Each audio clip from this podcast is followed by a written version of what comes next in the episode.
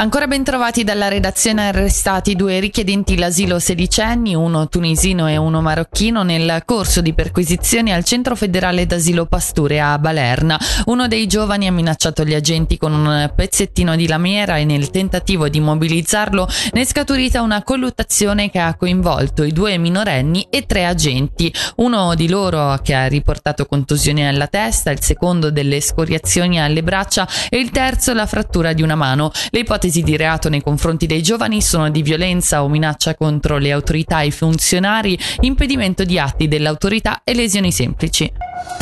OCST invita tutti i lavoratori di ogni settore a partecipare ad una manifestazione di piazza il 22 novembre a Bellinzona. In un comunicato viene spiegato che la ragione è la volontà di opporsi a tagli generalizzati e indiscriminati annunciati dal cantone per raggiungere il pareggio di bilancio entro il 2025. Questi colpiranno i salari e il personale del settore pubblico, sociosanitario e socioeducativo in, in anni di già grandi difficoltà dovute all'inflazione e agli aumenti dei premi di cassamalati.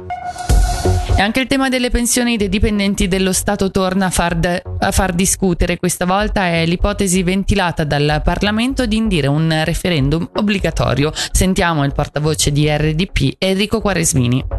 Si tratta di una scorciatoia, una scorciatoia che è uscita in un contesto un pochino strano. Partiti che hanno votato compatti un provvedimento e poi si sono invece, un partito in particolare si è un pochino eh, diviso su quell'opportunità di un referendum finanziario obbligatorio. Ci sono tra l'altro perizie contraddittorie, un giurista dice una cosa, il giurista dice l'altro, noi semplicemente vogliamo andare a fondo. Ecco, non è un problema di togliere la voce ai cittadini, ci mancherebbe, le, le firme le si possono raccogliere, lo si faccia, ma si evitino eh, vie troppo facili. Previsti disagi alla circolazione stradale il 31 ottobre in occasione della partita di Coppa Svizzera tra Bellinzona e Zurigo al Comunale valida per gli ottavi di finale. La Polizia Comunale mette in guardia su deviazioni e chiusure delle strade dalle 17.30 di martedì.